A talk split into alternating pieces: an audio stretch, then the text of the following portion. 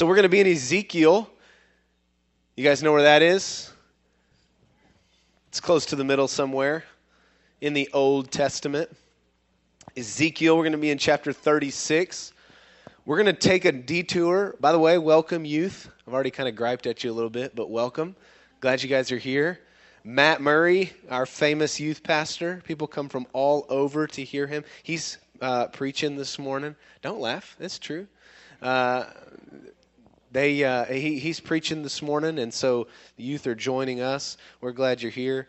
Um, okay, so we're going to be in Ezekiel chapter 36. The reason that we're doing this is um, the, taking a detour is because last uh, last week we, we we've been in a series uh, about the community disciplines, and last week we talked about worship. And I made a, a few statements about how worship is tied to being full of the Spirit. Uh, we talked about that in our life groups, uh, that being full of the Spirit, the overflow uh, of being filled with the Spirit. There's worship, and there's not just uh, not just worship, but specifically, Paul talks about uh, singing, singing in community. And uh, so I made brief mention of what it looks like to be full of the Spirit, what that actually means. And I felt like today uh, we will not be having life group on, well, we are having life group on Tuesday, but we're not going to be uh, doing any particular study. We're going to be at Pecan Park.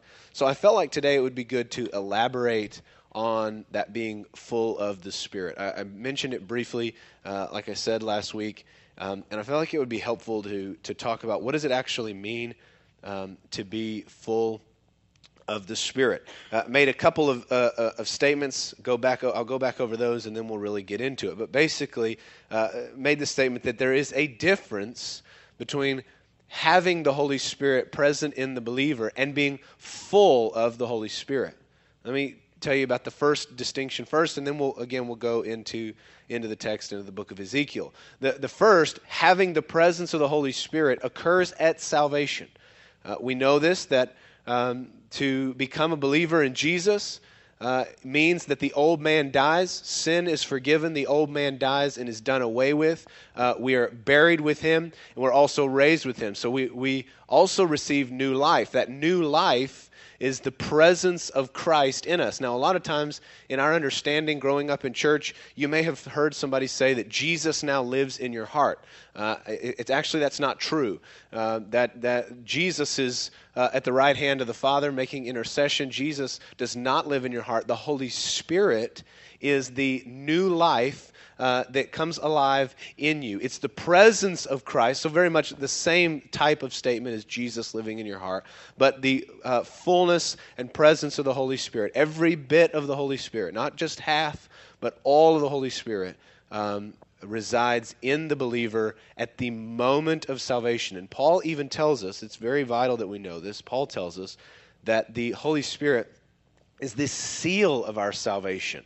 Uh, so, you know, people ask the question sometimes how do i know how do i know if i'm saved the holy spirit is actually that very assurance that we are saved it's one of the things that we look to uh, to go okay how do i know if i'm a, if i'm a believer or not is it how i feel right now is that how i know no, it's not based on feeling. How do I know if I'm a believer? Is it based on a certain experience, something that happened? I, you know, those things can get confusing. One of the greatest assurances, how do I know, is the presence of the Holy Spirit alive and active in me. If that is true, we know that we are saved. It's impossible to have the presence of the Holy Spirit in us absent salvation. So the Holy Spirit is a seal of salvation. However, it is quite a different thing, and that's what we're going to look at today. It is quite a different thing to be full of the Spirit. The Spirit can live and reside in you, but what does it mean to be full of the Spirit? And why does Paul talk about it like it's something that we can actively participate in? so, th- this lesson, just kind of for those of you that are that are curious, and we're going to watch a video in the uh, in the next in the next hour about discipleship school. This is actually a, a lesson that we've taken. Uh, that I've taken straight from discipleship school. I've modified it a little bit for today, um, but this is this is one of the things that we talk about uh, in discipleship school. We spend quite a bit of time on the Holy Spirit, and, uh, and so this is that very introductory lesson on the Holy Spirit. So, Ezekiel chapter 36. You guys ready? Everybody good to go? Okay. You heard Matt was preaching next, and you were like, let's just get to the next hour. Let's go. Ezekiel chapter 36, and then, uh, and then I'm going to pray. give you just a couple more seconds to get there. Ezekiel's hard. God, thank you so much for today. God, thank you for the time that we get to spend in your word. Thank you for those that are here. Uh, Father, I pray that you would keep us from being uh, robotic about this, that this would not be just an hour where we come and we sit and we take a few notes and we read a few scriptures, but that we would encounter you, God. We ask for your Holy Spirit to have your way, uh, to teach us and to guide us and to lead us into all truth as Jesus promised that you would do. Uh, Holy Spirit, we're endeavoring to even learn more about you this morning. So would you make yourself known to us? You're, you are the gift promised by Jesus, and uh, we want to know you. And uh, so I just pray, Holy Spirit, that you would help us do that this morning. And uh, God, we ask uh, for there to be peace and joy and hope in this room uh, as we go through the scriptures. In Jesus' name, amen. All right, so Ezekiel chapter 36. Now, what we're going to do is we're going to read. This is a uh, this is a promise that God has made to His people. Uh, just a little background. Why do we get to Why do we get to apply this? Uh, you're going to say you you might say, well, well, wait a minute, Kendall. That looks like it's specific uh, specific to Israel, but we've been gr- grafted in. We've been brought in. In Jesus, there is one new man. The the barrier has been brought down. The dividing wall has been uh, brought down. So what God um, has promised uh, as a result of faith, we also get to participate in, uh, and you should be thankful for that. So, Ezekiel chapter 36, here we go, verse 25, we're going to start in. Actually, go back. We're going to uh, start in 24. He says, I will take you from the nations and gather you from all countries and bring you into your own land. I will sprinkle clean water on you, and you will be clean from all your uncleanness and from all your idols I will cleanse you. And I will give you a new heart, and a new spirit I will put within you. And I will remove the heart of stone from your flesh, and give you a heart of flesh. And I will put my spirit within you, and cause you to walk in my statutes, and be careful to obey my rules. Now, there's more to the promise there, but I want to focus uh, just on those verses. So let me read it again. I will take you from the nations and gather you from all countries and bring you into your own land. I'm going to sprinkle clean water on you. I want you to notice the things that God promises to do. Sprinkle clean water on you, and you will be clean from all your uncleanness, from all your idols. I will cleanse you. Now look at verse 26. I will give you a new heart, and a new spirit I will put within you. I will remove the heart of stone from your flesh and give you a heart of flesh and I will put my spirit within you and cause you to walk in my statutes and be careful to obey my rules. Now, we know much of the beginnings of this promise, but it's the second, the latter part of the promise that I think we pay very little attention to. Listen to, to, to, what he says. The very first thing that he talks about in verse 24, I'm sorry, in verse 25, he talks about he's going to sprinkle you with clean water, and you will sh- shall be clean from all your uncleanness and from all uh, your your idols. I will cleanse you. This cleansing work is a very, very, very important work. Anybody ever seen baptism before? If you were here last week, you've seen baptism. Water in the scriptures always speaks of a washing and a cleansing. Anybody got a shower in the last week? You understand the power of water and cleansing. Some of you maybe not. Don't raise your hand. So uh, you understand that water is a cleansing agent. And so the promise of God, now look, it's, it's His work. He doesn't say you're going to cleanse yourself. He says, I am going to bring you out from the nations. I'm going to sprinkle you with clean water. I'm going to cleanse you and uh, save you from your idolatry, and you will be clean. We know much about this. And in Western church and Christianity, we know what it means to be washed clean. This is, in fact, what we talk about most when we talk about salvation. When we present the gospel, think about times maybe where you present the gospel to somebody. One of the leading things that we talk about is you can be forgiven of your sin. There is one that has the power and the ability to wash you absolutely clean from all of your unrighteousness, all of your sin. He can cleanse you from it. And we speak and trumpet this loudly, don't we? Isn't that a good thing? It's not a bad thing. We talk a lot about the cleansing power of the blood of Jesus and how God's desire, his heart, is to set us free from serving, uh, from serving idols, to cleanse us uh, in order to in order to follow him. This is the beginning of the work. But I would tell you this according to Ezekiel chapter 36, the cleansing is a work of preparation, it is not the final work. It is not the end goal. God doesn't say, I'm going to cleanse you and you're going to be cleansed and then the job is done. The cleansing is a work of preparation. Just like for us, as we come to faith in Jesus, the moment that we receive Jesus, that cleansing work that He does, where He forgives you of your sin, that is a work of preparation because there is more and greater to come. Now, can you imagine that? Just think about that for a minute. That there, that there is greater work that God wants to do than just forgiving you of your sin. And I imagine if you're like anything like me, uh, the forgiveness of your sin is a pretty great thing. The thought of God cleansing me is a pretty enormous thing. And to think that that is simply a work of preparation. So, what is He? What is the work of preparation? Why is He cleansing them? So, what's the next thing? He says, And I will give you a new heart. This is verse 26. He says, And I will give you a new heart and a new spirit I will put within you. I will remove the heart of stone from your flesh and give you a heart of flesh. So here's stage two, if you will. He says that he is going to give us something new. So this, this old has been forgiven. We've been cleansed. We've been washed. We've been set free, forgiven. And he says, Now I'm going to give you a new heart. Why is that? Because what was broken and corrupted in me before I met Jesus? Everything. My heart was absolutely broken and corrupted. I was a slave to sin. Paul says that we were, we were slaves to sin following uh, the desires of our flesh. We just did whatever we wanted to do. We were God of our own lives. And so God cleanses us and frees us, forgives us of our sin. And then he says, And now I've got to make you new.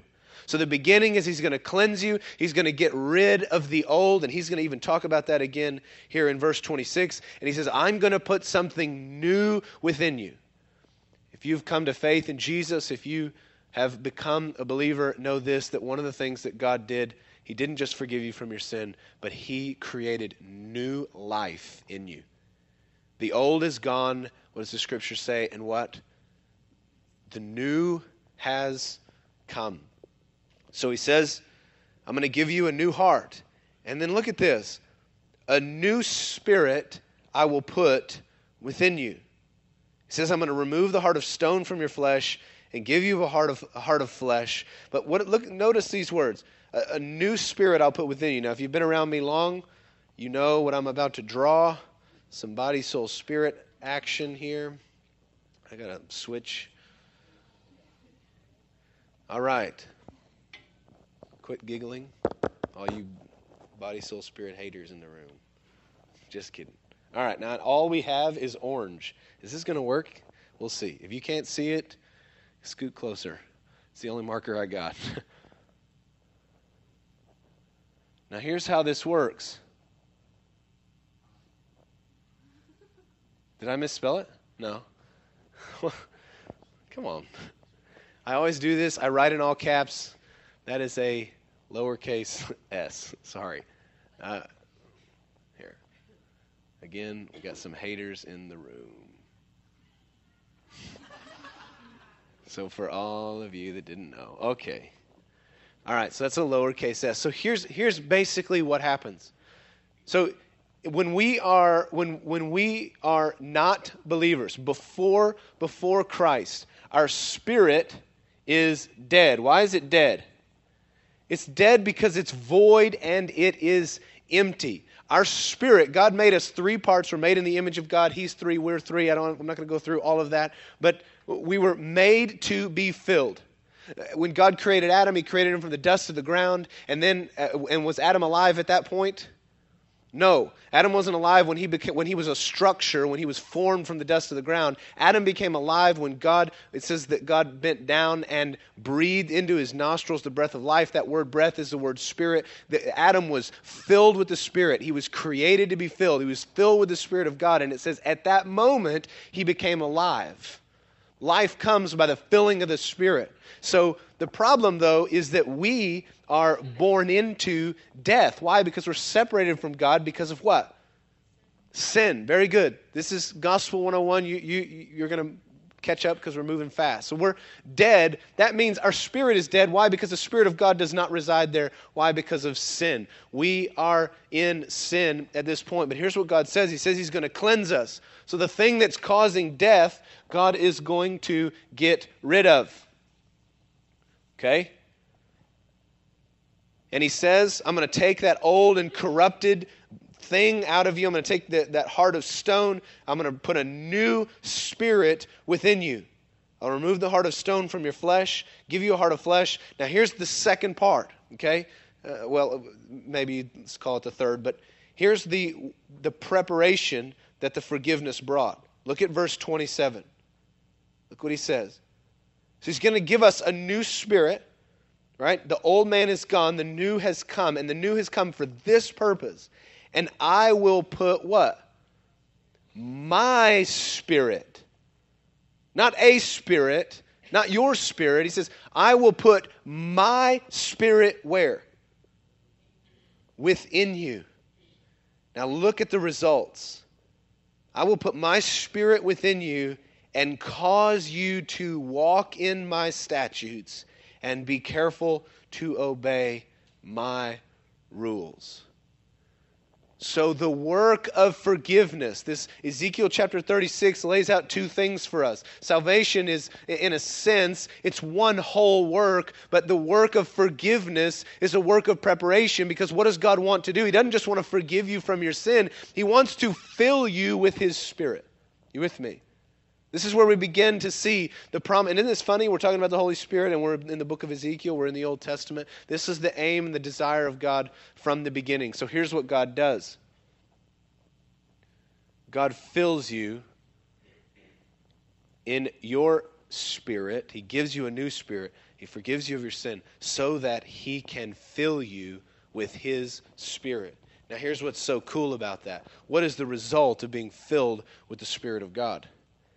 What is now possible? And I will cause you to obey my statutes and my rules the only possibility of walking in holiness, the only possibility in walking in obedience to the Lord is by this work of being filled with the Holy Spirit. It's the only way that we can follow after God in the way that He desires is in being filled with the Spirit. He doesn't say, I'm going to forgive you and I'm going to fill you with the Spirit, and then you're going to do the best you can to do what I've asked you to do. It is the filling of the Spirit. Just like the filling of the Spirit is tied to worship, the filling of the Spirit is tied to obedience. And I want to tell you, I think that as a church, I don't mean just Fredonia Hill, I mean as church in general, we pay close, close, close attention to this, for, uh, this work of forgiveness. We talk a lot about the work of forgiveness. We talk very little about this work of filling with the Holy Spirit. So that's what I want to talk about a little bit more uh, today what did it look like in the Old Testament for the people of God to associate with the Spirit of God? See, the promise in Ezekiel chapter 36 was that God was going to put his Spirit where?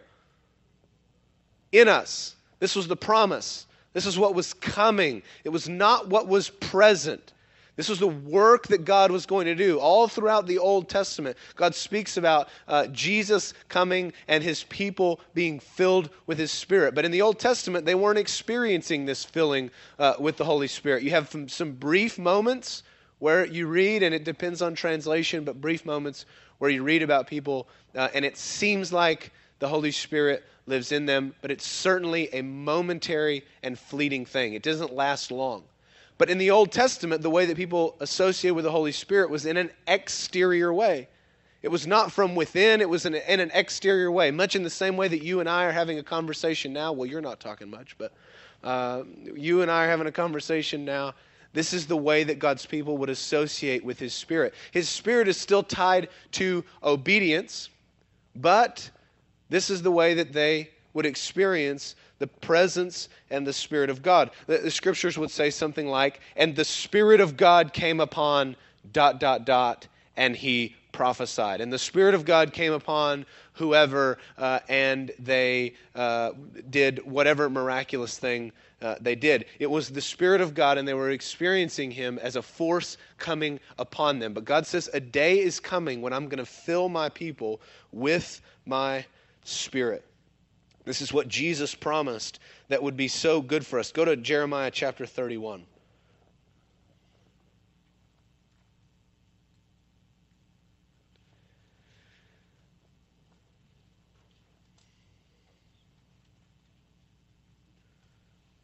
Get your spot marked there.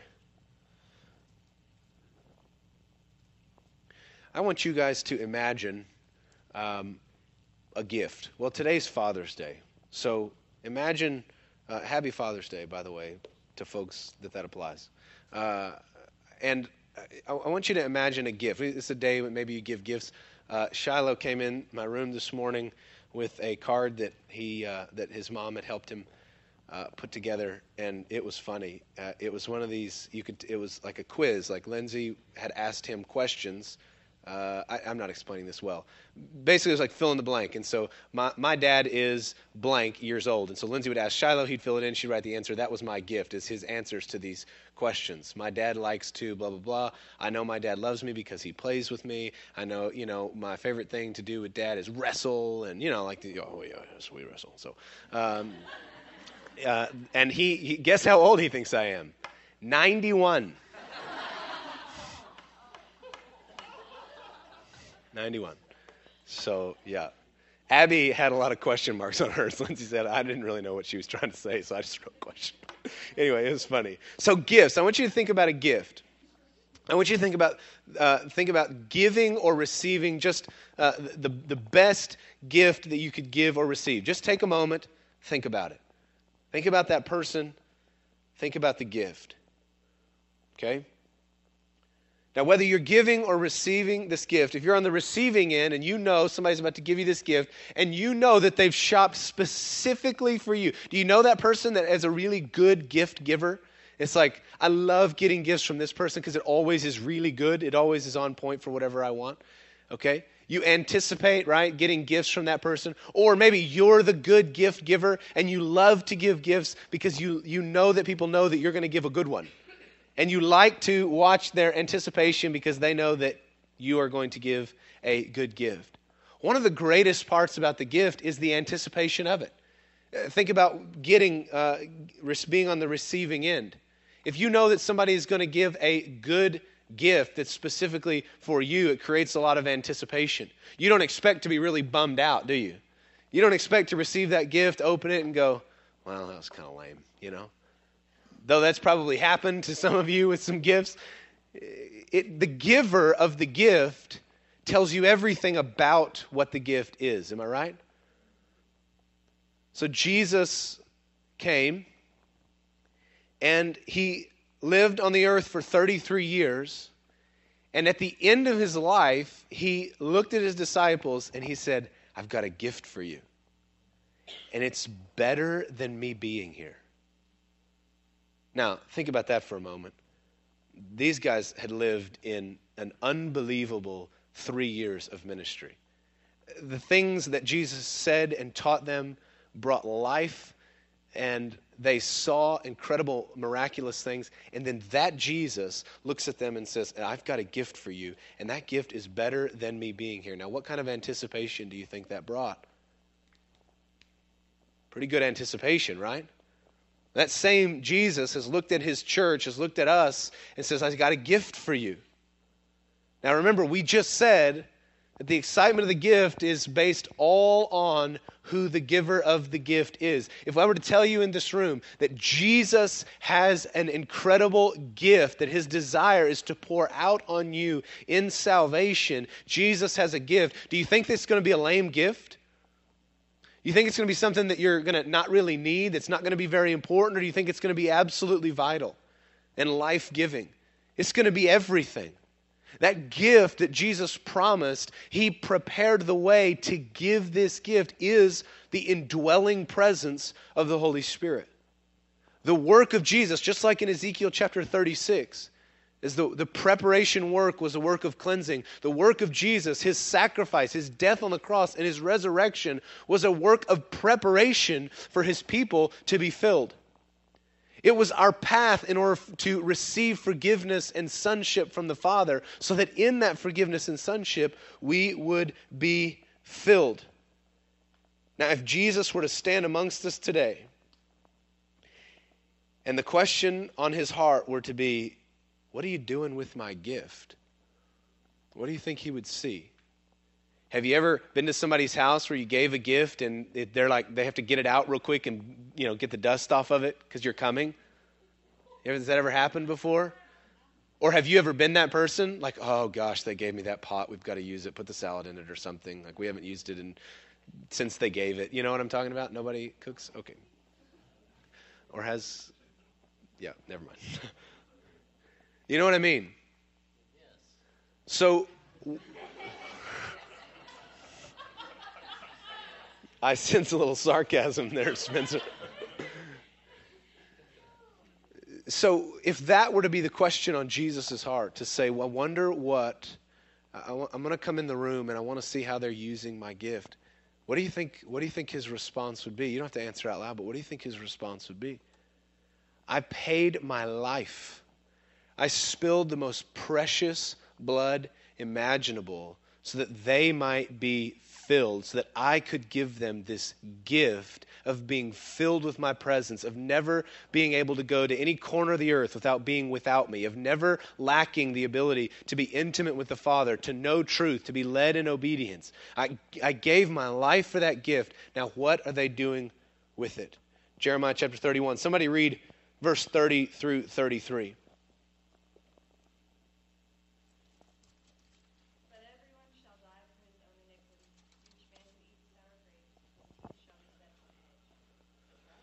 Uh, keep going. yeah.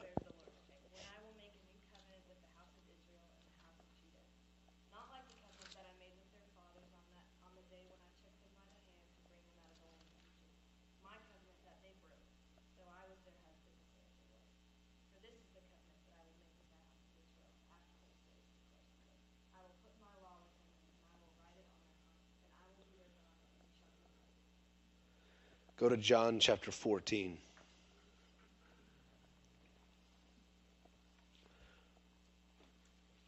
He says, I'm going to make a covenant with my people. It's not going to be like former days.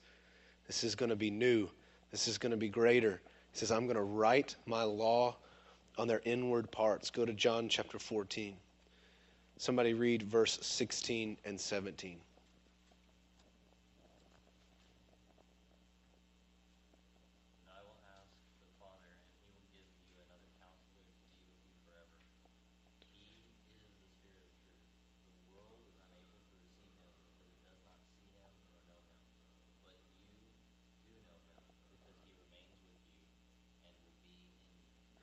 Where's the promise of the Spirit? You will know him because he remains with you and will be where? In you. This isn't just something new that Jesus came up with. This is the promise of God from, from back in the Old Testament that his people would one day be filled. Jesus, the Messiah, was the lamb slain, the work of preparation that we might be forgiven healed and set free, and that we might be filled with the Spirit. This is the gift, this is the work that we as believers must give ourselves to. We've got to quit ignoring the greatest gift that Jesus has, give, have, has given us. We've got to begin to give ourselves to this work. In uh, the, the Old Testament, they had this, uh, this structure that called the tabernacle. Anybody familiar with the tabernacle? We did a study in here, I guess it's been about two years ago, where we actually set up, it was a real life version, I'm kidding, uh, of the tabernacle. We had some really funny things in here to try to represent different. Anyway, anyway, what was the purpose of the tabernacle? If you read in the scriptures, this, it's quite detailed. God had absolute detail as to how the tabernacle was going to be set up. Why was that? What was going to be in the tabernacle? His presence. The whole structure of the tabernacle, the whole creation of the tabernacle, it was made to be what? It was made to be filled The tabernacle was made to be filled with the presence of God. It's the very same picture. We were cleansed, we were made to be filled, and we've got to begin to give ourselves to this work of the filling with the Holy Spirit. And this is what Paul tells us to do in, in uh, both uh, letters to the Corinthians, in Galatians, and in Ephesians. Paul tells us to be filled with the Spirit.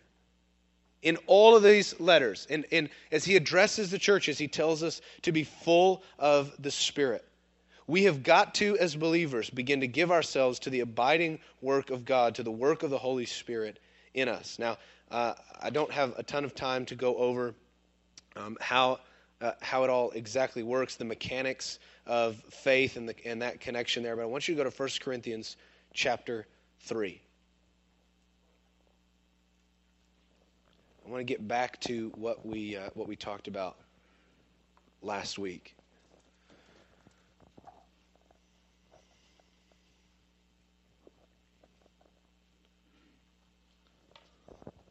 1 Corinthians chapter 3.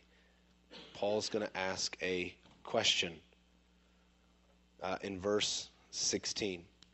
He says, Do you not know that you are God's temple? Now, we just talked about the tabernacle, the temple, exact same thing, built to perfect specifications for the purpose of the filling by the presence of God. And he says, Do you not know that you are God's temple and that God's Spirit dwells in you. Now, why do you think he would ask the question? Do you not know that the Spirit of God dwells in you? He asks the question for, for a reason, because the answer to that question matters. What, what happens in our lives if we re- disregard the indwelling presence of the Holy Spirit? Does our Christian life look fundamentally different if we totally ignore the presence of the Holy Spirit in us? Absolutely. So Paul comes to them and he asks this question. He says, Do you not know?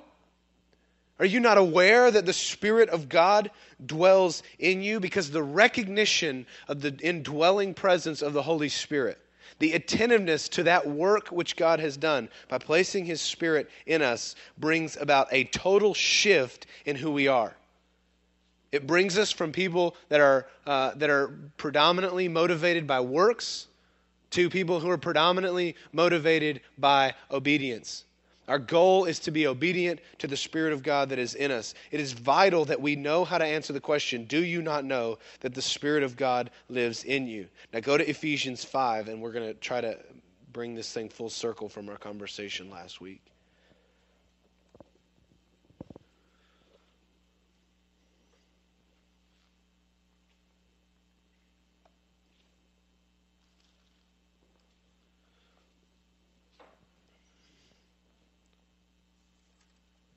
Okay, in let's just start in verse 15 of Ephesians 5. He says, "Look carefully then how you walk, not as unwise, but as wise, making the best use of time, because the days are evil. Therefore, do not be foolish, but understand what the will of the Lord is, and do not get drunk with wine, for that is debauchery, but be filled with the Spirit."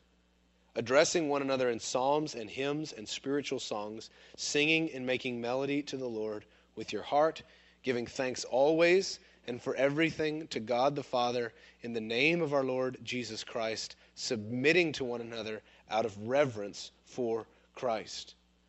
Now, he gives specific direction here. He says, Don't be drunk with wine, for that is debauchery, but be filled with the Spirit. I want to point out a couple of things there. Number one, what does it take to get drunk with wine?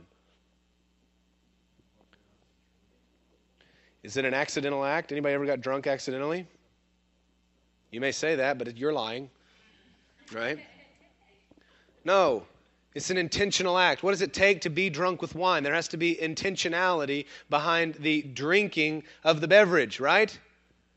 You make a point to take the action to be filled with wine. And he says he's going to compare these two things. He says, Do not be drunk with wine, but be filled with the Spirit. Now, it's important that you understand that word, those words, be filled with the Spirit, is a present and continuing act. It's not be filled with the Spirit one time. The, the, the words, if, you, if we were to read this in Greek, it would sound more like, but be being filled with the Spirit. Now, that doesn't make sense in English, so we change it a little bit. But the, the, the word that he uses here to be filled with the Spirit is a present and continuing act. So don't get drunk with wine, which takes intentionality, which takes uh, coming up with the, this idea in your mind and actually putting action to it. And he says, but be being filled with the Spirit.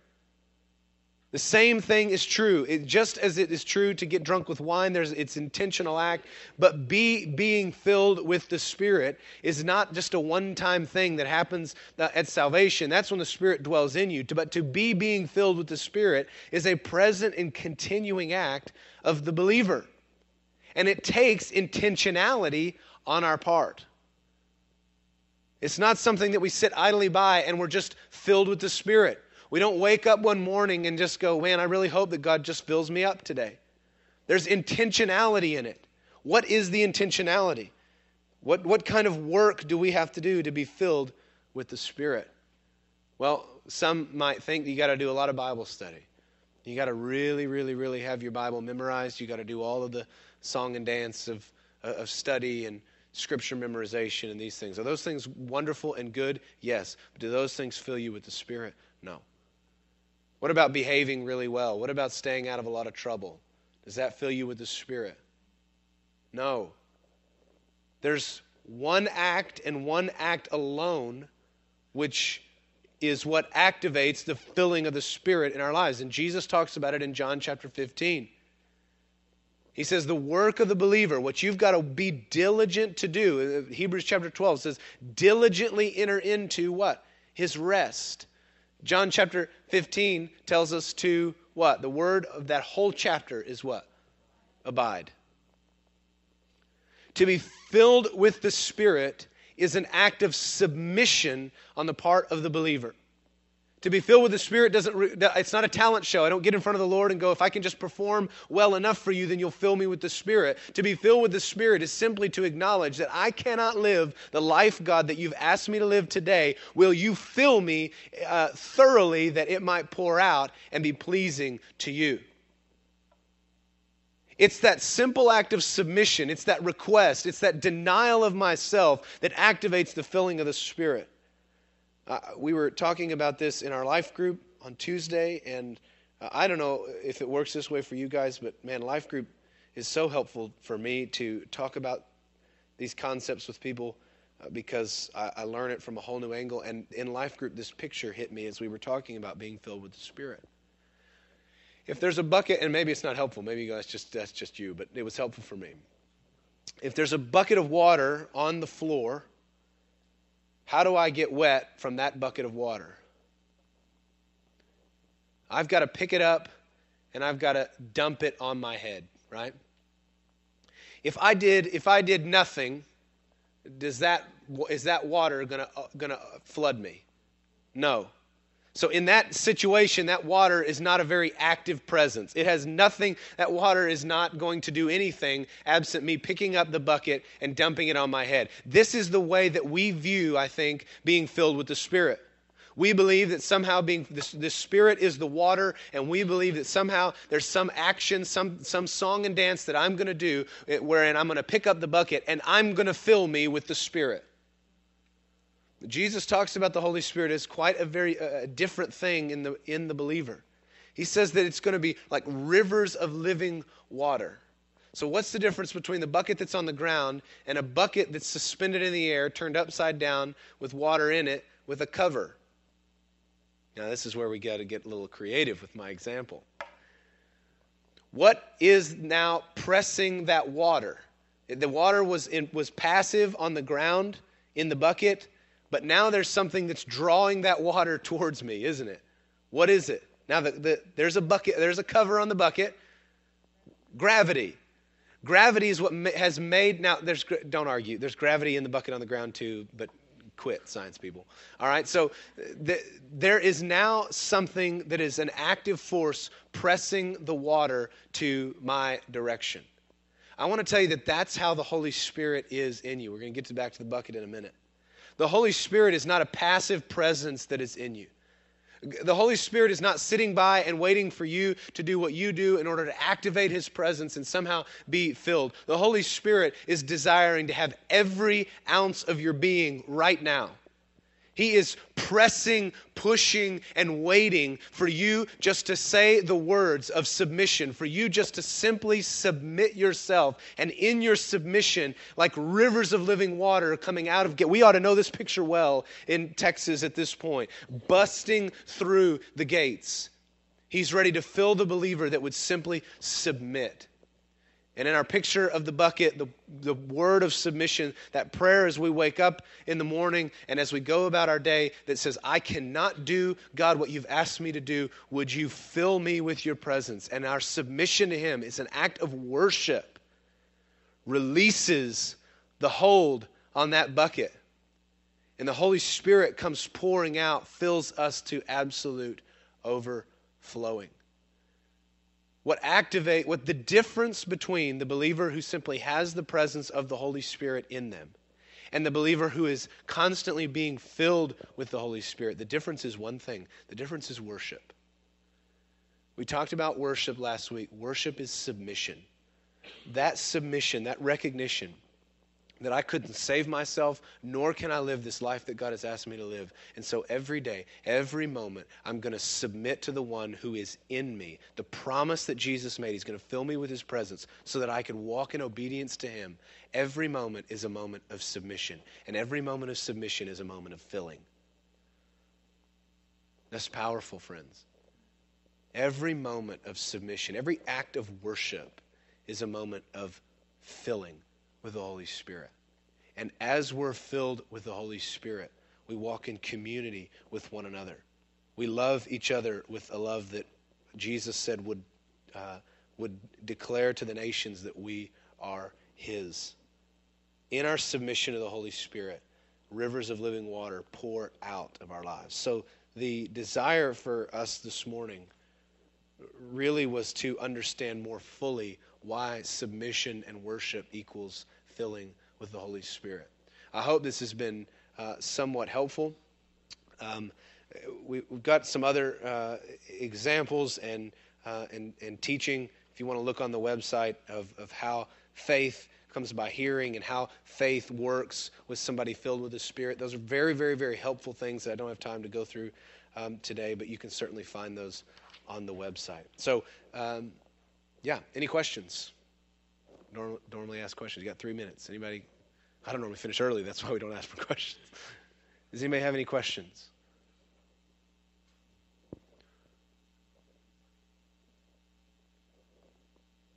Okay, let's pray. God, we uh, thank you for the time that we have been able to spend in your word. And God, I, I thank you that it's, that it's simple.